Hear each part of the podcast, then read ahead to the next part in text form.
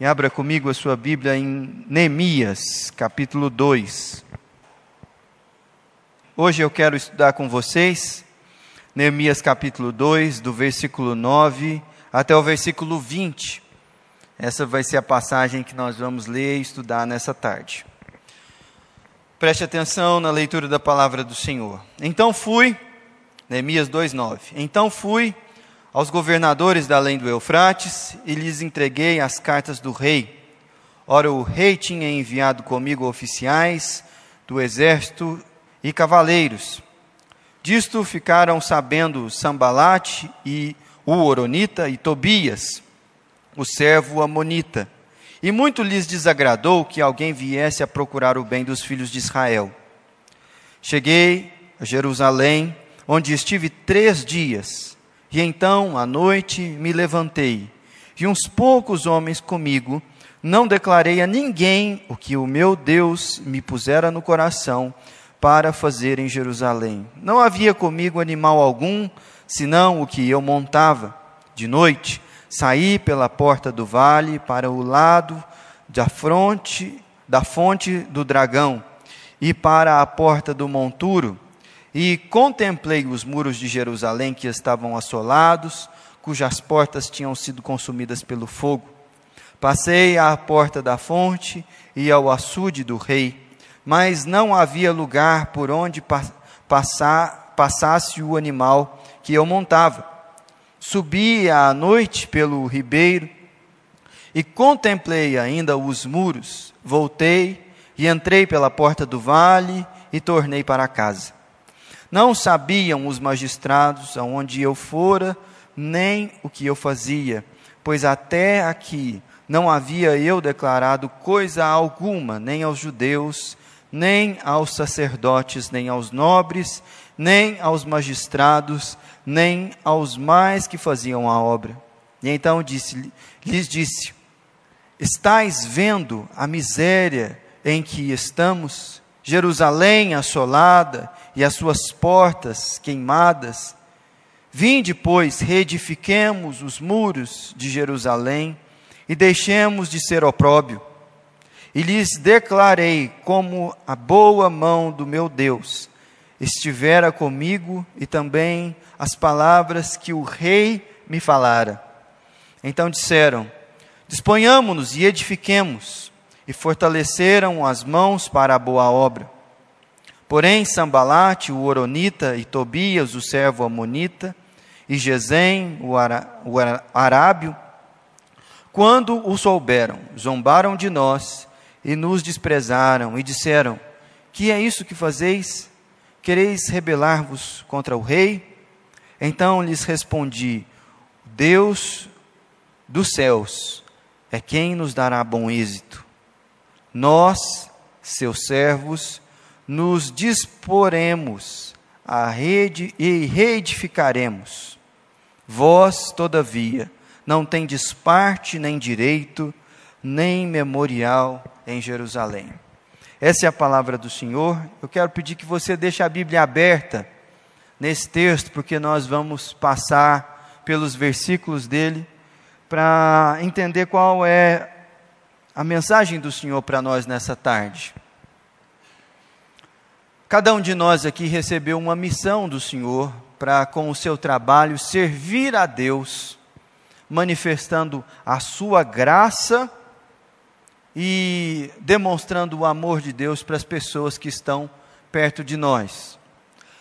E quando eu digo isso, eu não estou pensando somente na nossa missão de fazer discípulos mas também na ocupação profissional que cada um de nós desempenha, dentro ou fora de casa. Cada um de nós foi vocacionado a servir ao Senhor, fazendo discípulos e, através do nosso trabalho, manifestar a multiforme sabedoria de Deus e o seu amor pelas pessoas que estão perto de nós. E nós temos várias maneiras de fazer isso. Por exemplo, está ali o Cássio, que faz isso cuidando do corpo das pessoas, como personal trainer, como professor de educação física, como alguém que abençoa as pessoas cuidando do corpo delas, ensinando elas a se exercitarem. Está ali no fundo a Débora, que através da docência também serve a Deus. Do lado de cá, temos irmãos que trabalham com várias coisas. Lá no fundo, lá o Adi, que serve a Deus no Ceasa, trabalhando com a comida que as pessoas terão na mesa delas.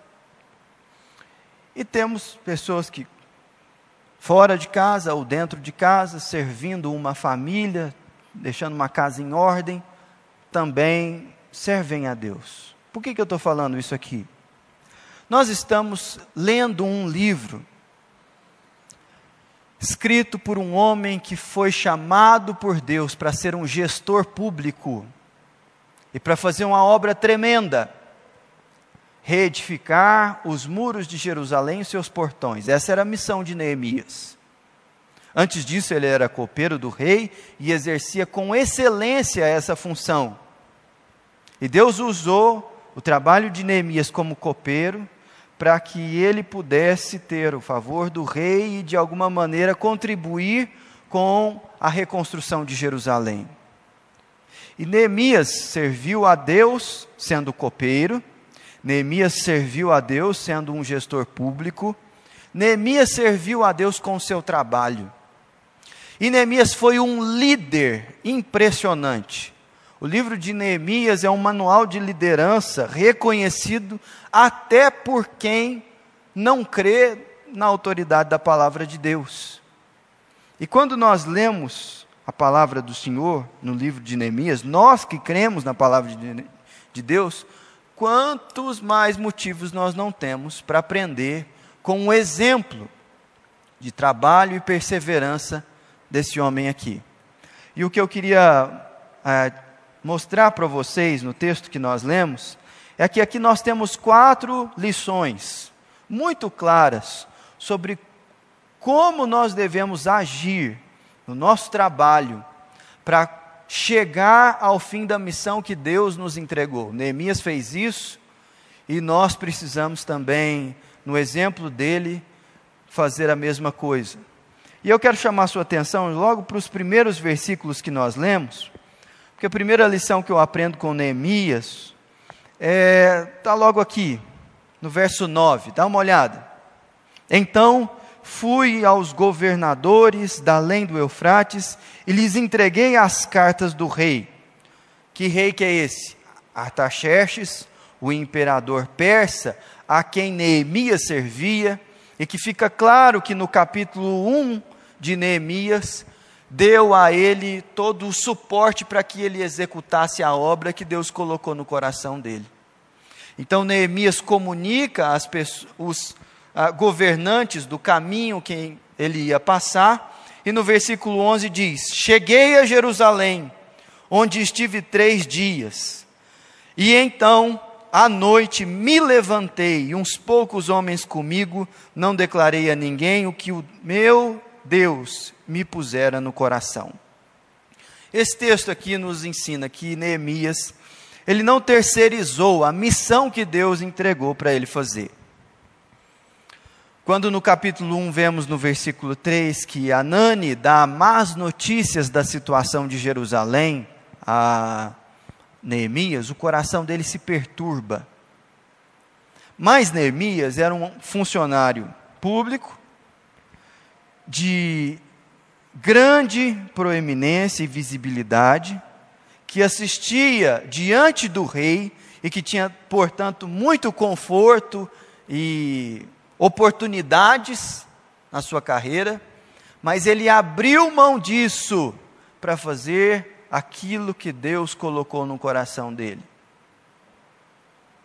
Gente, Neemias ele poderia ter virado para Anani, por exemplo, e dito: Anani, eu sou uma pessoa que tem uma importância muito grande aqui e vou ficar no palácio, na presença do rei, dando a você suporte, mas você vai para Jerusalém e você faz a obra, porque afinal de contas eu posso ser útil a Jerusalém daqui, da onde eu estou. Não foi isso que Neemias fez. Neemias ele entendeu que Deus deu a ele uma missão, uma missão de reconstruir os muros daquela cidade. E ele deixou o que ele estava fazendo e ele foi servir a Deus com a mão na massa. Lá, na onde Deus o havia chamado para servir. Meus irmãos, quando nós vemos Deus chamar homens comuns, mulheres comuns para o serviço na sua obra, nós percebemos nas páginas da palavra de Deus que isso sempre envolve algum nível de renúncia, algum nível de sacrifício pessoal na obra do Senhor e no exercício daquilo que Deus nos entregou para fazer. E perceba, isso não está relacionado apenas ao serviço na igreja.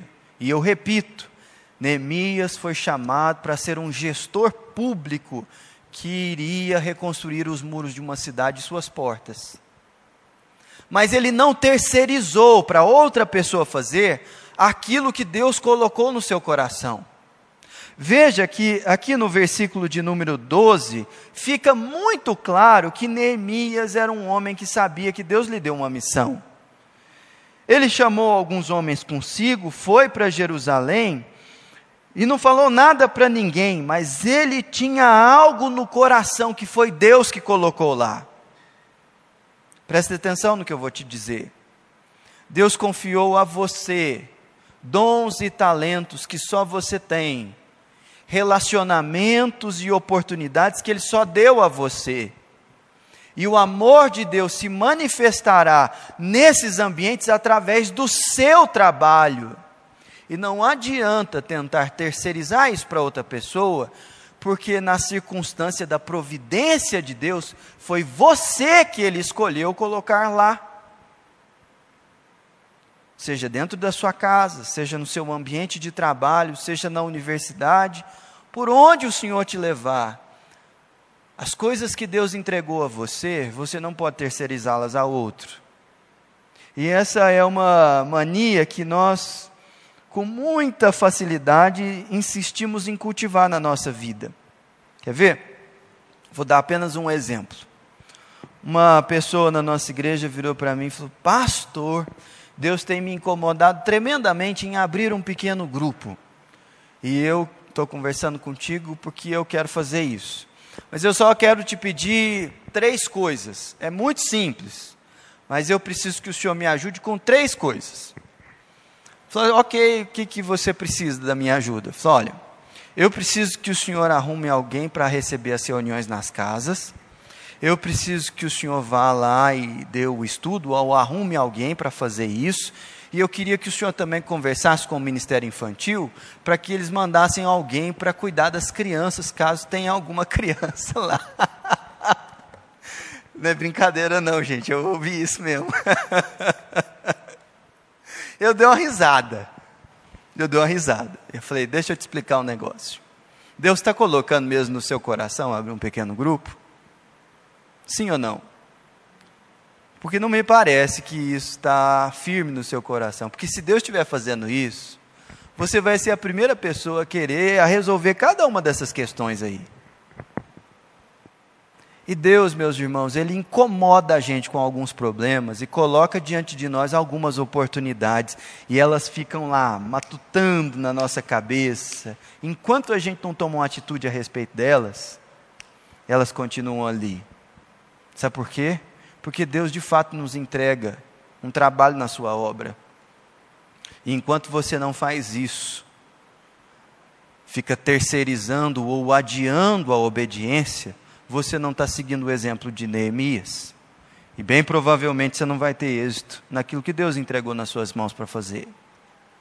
Mas o texto nos ensina também, nos versículos 12 em diante, que Neemias não desprezou os pequenos começos que geralmente a obra de Deus ah, se materializa na nossa vida.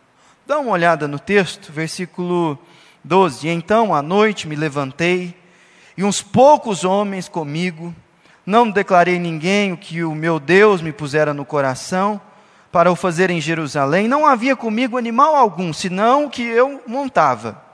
De noite saí pela porta do vale, pelo lado da fonte do dragão e para a porta do monturo, e contemplei os muros de Jerusalém que estavam assolados, cujas portas tinham sido consumidas pelo fogo. E passei à porta da fonte, o açude do, do rei, mas não havia lugar por onde passasse o animal que eu montava. O que Neemias testemunhou aqui é um quadro desolador e extremamente desanimador. Jerusalém há várias décadas estava destruída. Outros homens, como Zorobabel, já tinham tentado reconstruir os muros e não tiveram êxito. A cidade estava absolutamente exposta aos seus inimigos e a qualquer investida ah, de um exército que quisesse pilhá-la ou assaltá-la.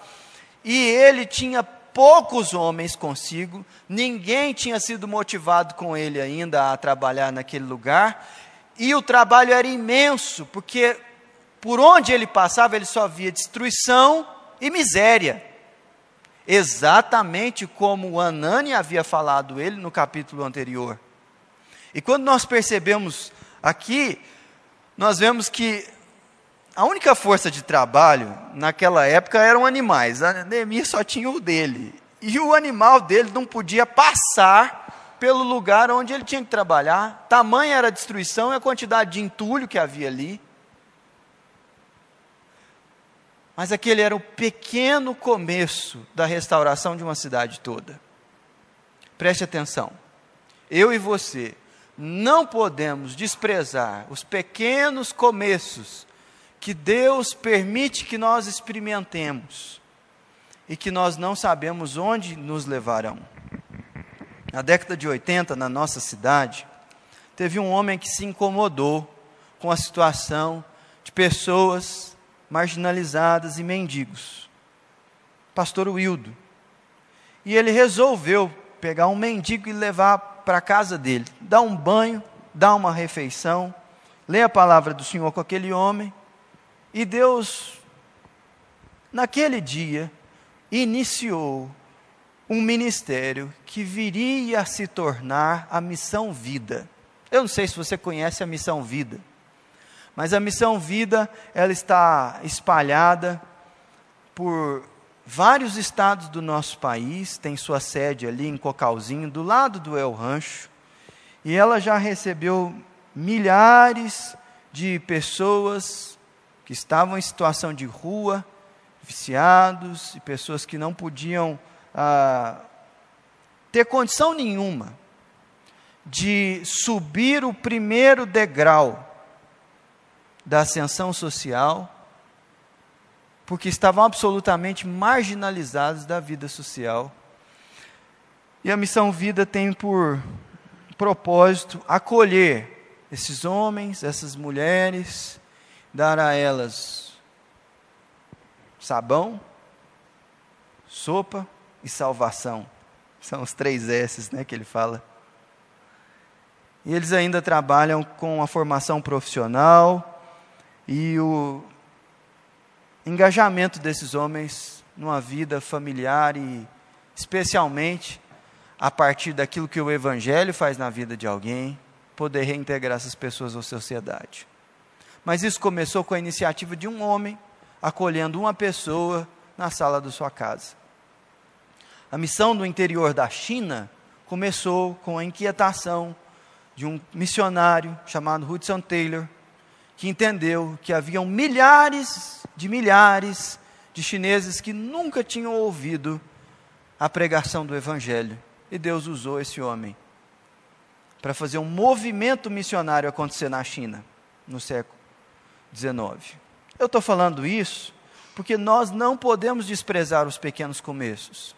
Essa igreja tem 66 anos, e pela graça de Deus, milhares de pessoas já ouviram o Evangelho aqui, já se tornaram membros dessa igreja ou foram para outros lugares. Mas ela já começou na sala de uma pessoa, que abriu as portas da sua casa para que o Evangelho fosse pregado ali. E hoje de manhã mesmo eu estava lá na Mosaico, conversando e participando do culto lá com os irmãos, pregando esse mesmo texto, falando que Deus tem planos para aquela região da cidade e nós não sabemos aquilo que Deus está por fazer ali. Mas os começos são pequenos mesmo e nós não podemos desprezar isso. Nós não podemos desprezar os pequenos começos.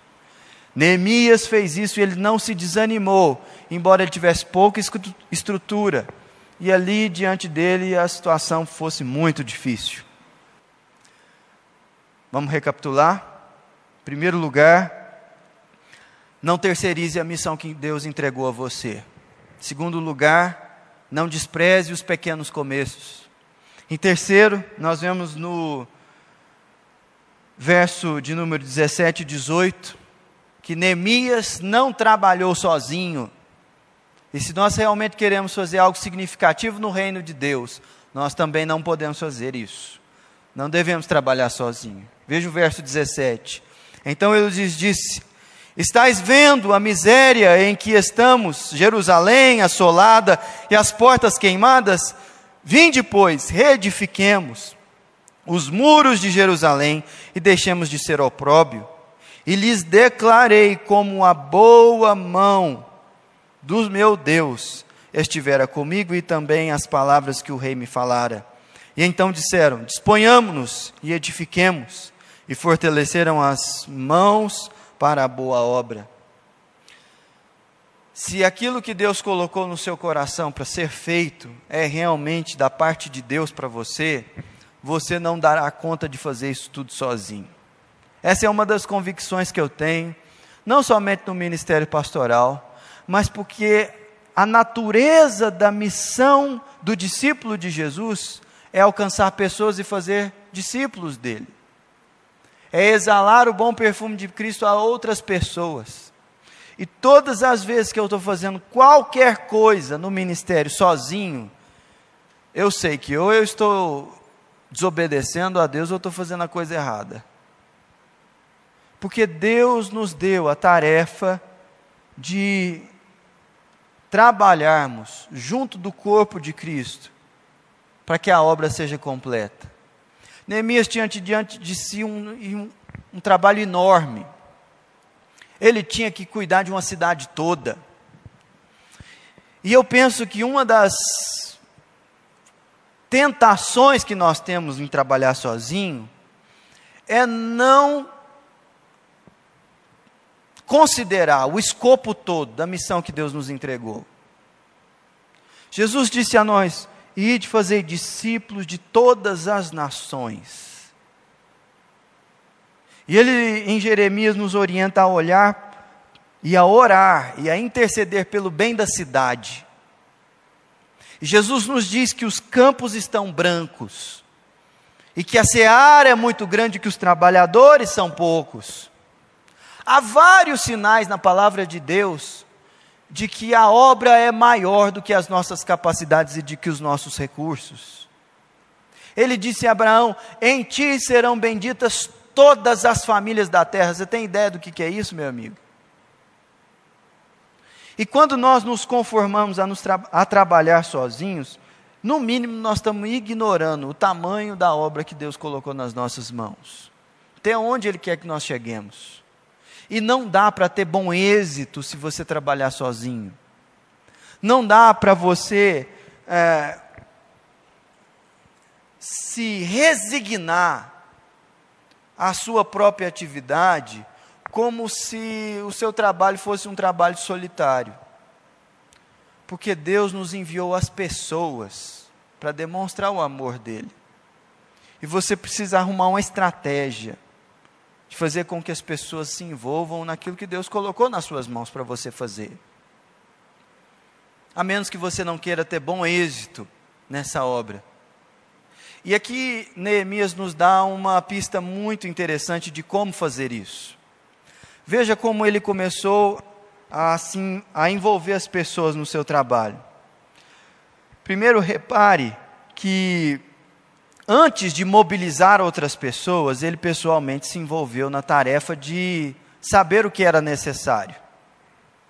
No versículo de número 16: Não sabiam os magistrados aonde eu fora, nem o que eu fazia, pois até aqui não haviam declarado coisa alguma, nem aos judeus, nem aos sacerdotes, nem aos nobres, nem aos magistrados, nem aos mais que faziam a obra. Neemias não era um camarada sensacionalista que usava os recursos que ele tinha para fazer propaganda de si mesmo. Neemias era um homem prudente. Ele sabia que ele não tinha muitas chances de mobilizar as pessoas. E ele precisava saber qual era a obra de fato e em que estado estava a situação.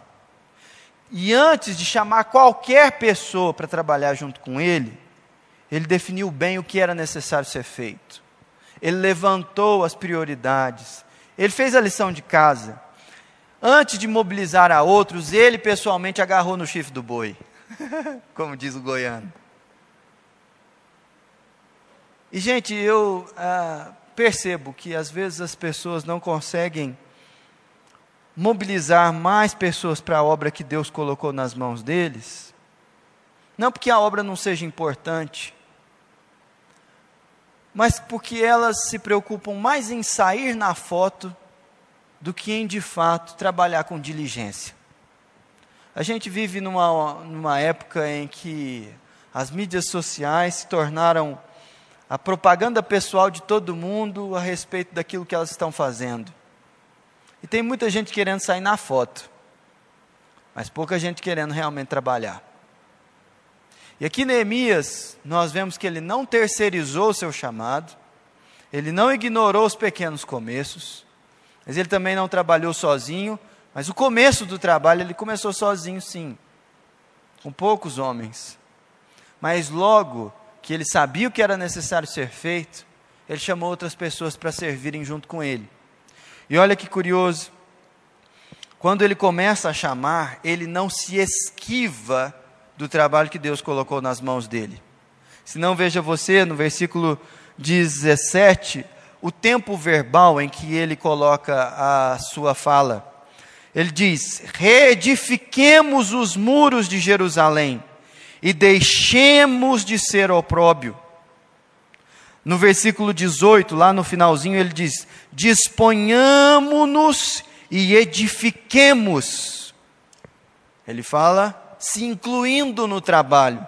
E mais no final, ele diz no versículo 20: O Deus dos céus é quem nos dará bom êxito, e nós, seus servos, nos disporemos e reedificaremos.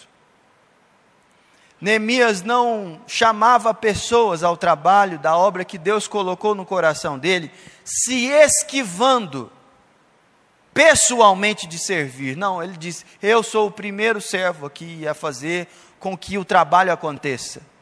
Mas eu estou fazendo um apelo a vocês, que vocês, junto comigo, façam com que a obra que Deus colocou no meu coração vá adiante. Gente, é assim que nós precisamos, como servos de Jesus, trabalhar com as pessoas e chamá-las a servir conosco. Não é que nós delegamos e simplesmente tiramos a mão. Mas se de fato nós queremos abençoar a cidade de Anápolis, você sozinho não vai conseguir fazer isso. A nossa igreja sozinha não vai conseguir fazer isso. Nós precisamos, como corpo de Cristo, fazer a obra que Deus colocou nas nossas mãos, como de fato um corpo, com muitos membros e um só propósito. E última coisa que nós vemos aqui que aprendemos com Neemias é que ele não parou nem se desanimou diante da oposição que era certa e que estava diante dele. Em primeiro lugar, Neemias não terceirizou sua missão. Em segundo, ele não desprezou os pequenos começos. Terceiro, ele não trabalhou sozinho. E quarto e último lugar, diante da oposição, ele não desanimou nem desistiu. Meus irmãos, olha como o texto começa. Versículo, 9, versículo 10 diz: Disto ficaram sabendo Sambalate, o Oronita, e Tobias, o servo Amonita, e muito se desagradou que alguém viesse a procurar o bem dos filhos de Israel. Preste atenção no que eu vou dizer a você agora. Se Deus colocou no seu coração de fato uma obra que vem da parte dele para que você realize, você terá oposição nessa obra. Oposição. E alguém podia gritar aí: toma posse da promessa. Porque isso é muito claro na palavra de Deus. Nós enfrentamos oposição na obra de Deus. E a nossa luta não é contra carne ou sangue, mas contra os principados e potestades que operam nas regiões celestiais, diz Paulo lá em Efésios capítulo 6. Mas o diabo usa pessoas para se opor ao serviço que Deus nos entregou. Da mesma forma que Deus usa pessoas para manifestar o seu reino na terra.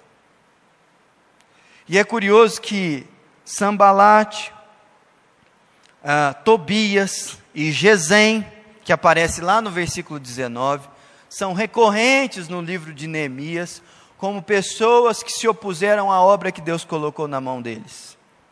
E a estratégia desses homens agir contra Neemias e contra a sua missão é muito parecida com a oposição que nós sofremos hoje.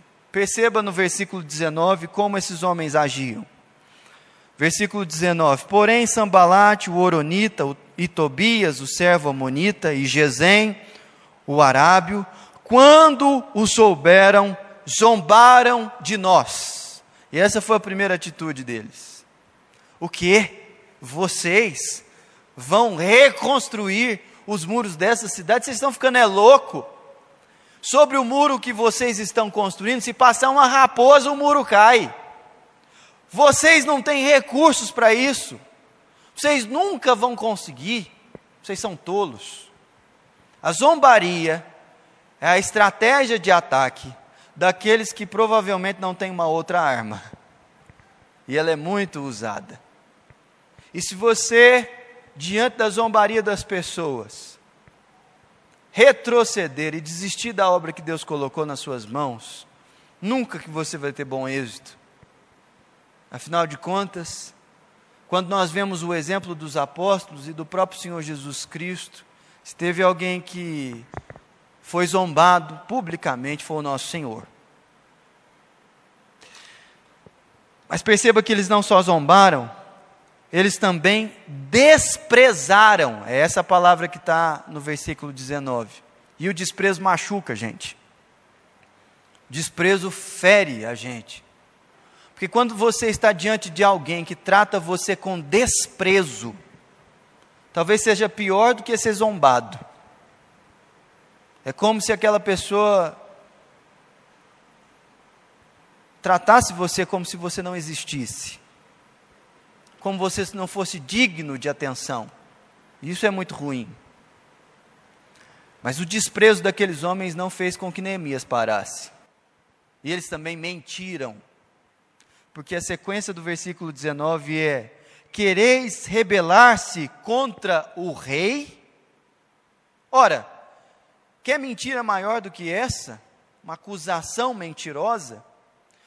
Que no versículo de número 9 Neemias chega a Jerusalém, tendo passado por um longo caminho, trazendo cartas do rei, falando que era o próprio Artaxerxes que havia o comissionado a reconstruir os, os muros de Jerusalém.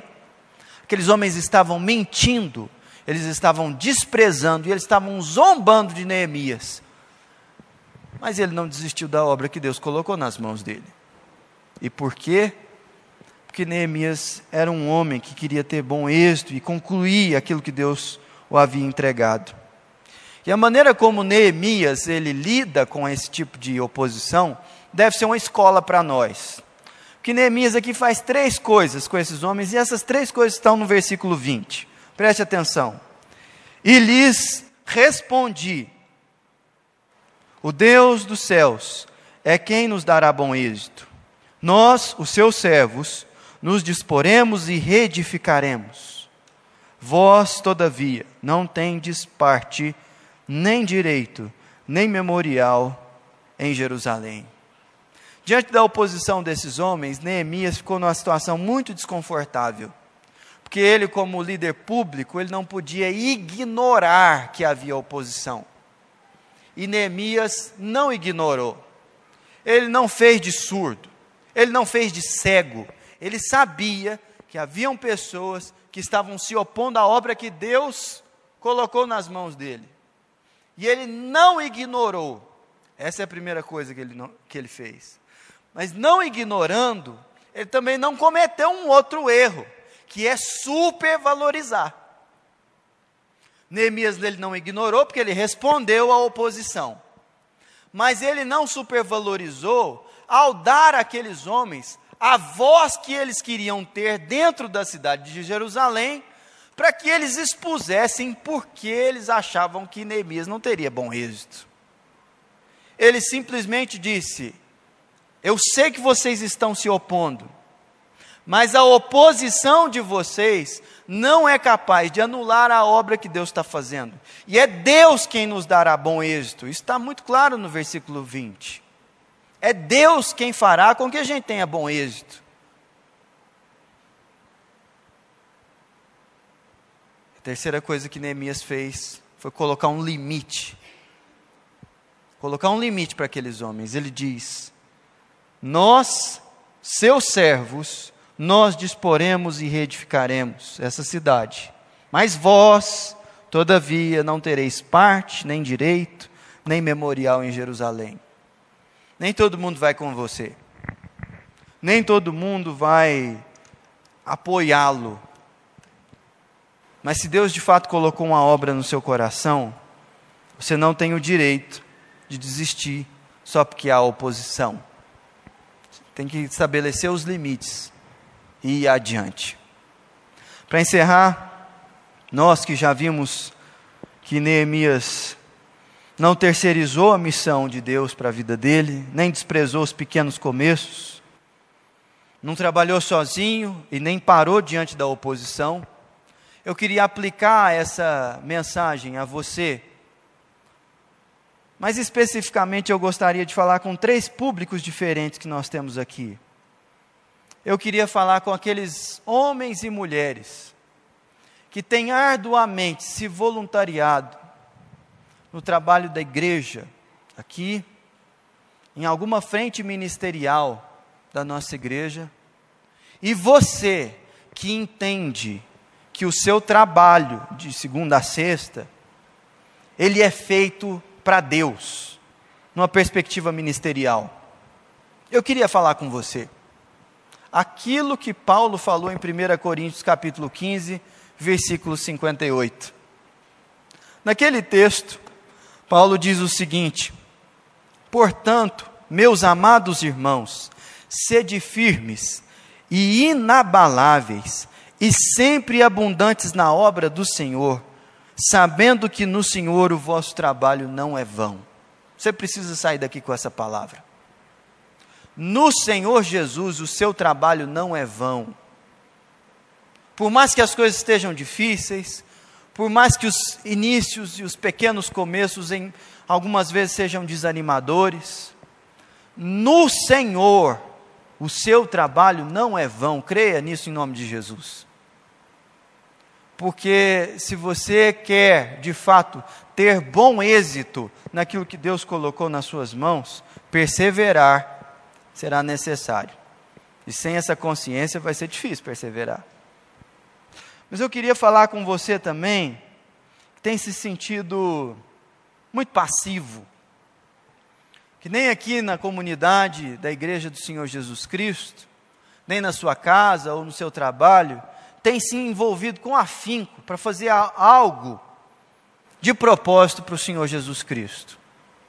O texto que eu queria alertar você não está em 1 Coríntios, mas está em Esther. Esther é um texto que é sequente ao texto de Neemias. E eu não vou entrar em detalhes aqui, porque eu só estou aplicando. Mas teve uma época em que Esther ouviu do seu tio Mordecai uma palavra que foi fulminante para que ela tomasse uma postura de reagir com fé e trabalhar para o Senhor. E essa palavra está lá no capítulo 4, nos versos 13 e 14 diz o seguinte: Então lhes disse Mordecai que respondessem a Esther: Não imagines que por estares na casa do rei, só tu escaparás entre todos os judeus. Porque se de todo te calares agora, de outra parte se levantará para os judeus socorro e livramento, mas tu e a tua casa e o teu pai perecereis.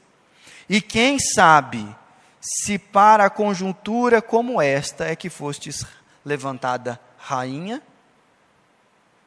Eu queria te dizer, se você não tem feito nada para a obra do Senhor prosperar, aonde Ele colocou você, Deus levantará outra pessoa para fazer isso, tá?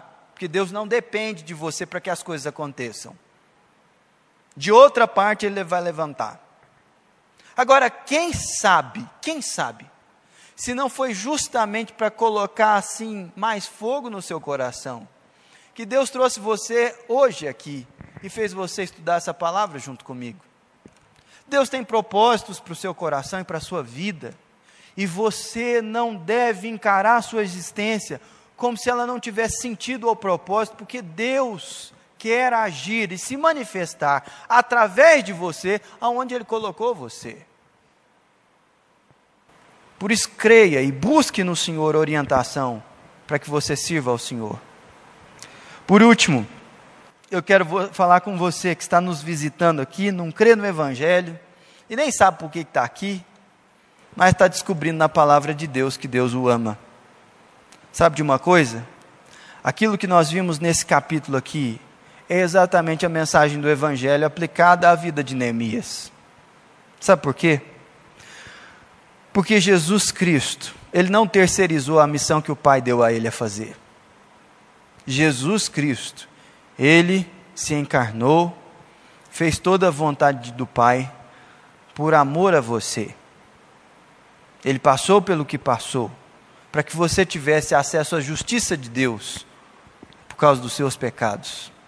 E ele não desprezou pequenos começos, porque a igreja de Jesus Cristo ela começou com doze homens iletrados, incapazes, que se dispersaram depois que o seu mestre foi crucificado.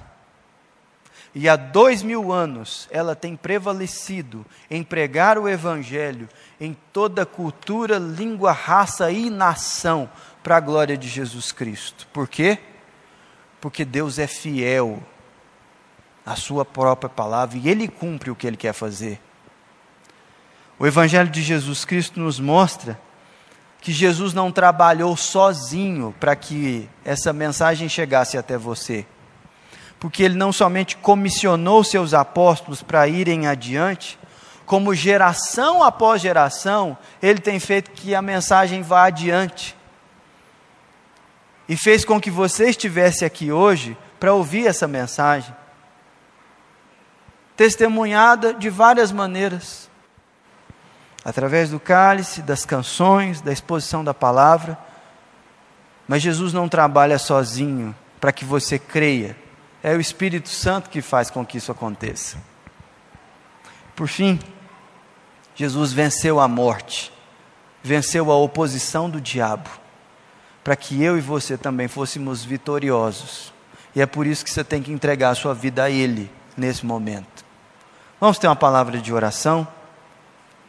Senhor, o Espírito do Senhor está sobre nós e o Senhor nos ungiu para pregar as boas novas, para manifestar o reino do Senhor, para, ó Deus, aos quebrantados de coração, manifestar a cura e a alegria do Evangelho. E nós nessa tarde consagramos ao Senhor o nosso coração. Pedimos que pela tua bondade o Senhor nos visite e faça com que, ó Deus, o exemplo de Neemias seja também, ó Deus, praticado por cada um de nós, para que nós tenhamos bom êxito na missão que o Senhor nos entregou.